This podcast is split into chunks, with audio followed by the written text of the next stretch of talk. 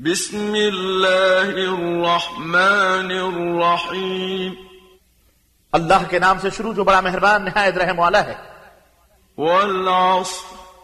إن الإنسان لفي خسر۔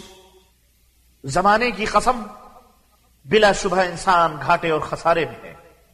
إلا الذين آمنوا وعملوا الصالحات وتواصوا بالحق وتواصوا بالصبر سوائے ان لوگوں کے جو ایمان لائے اور نیک اعمال کرتے رہے اور ایک دوسرے کو حق کی تلقین اور صبر کی تاکید کرتے رہے۔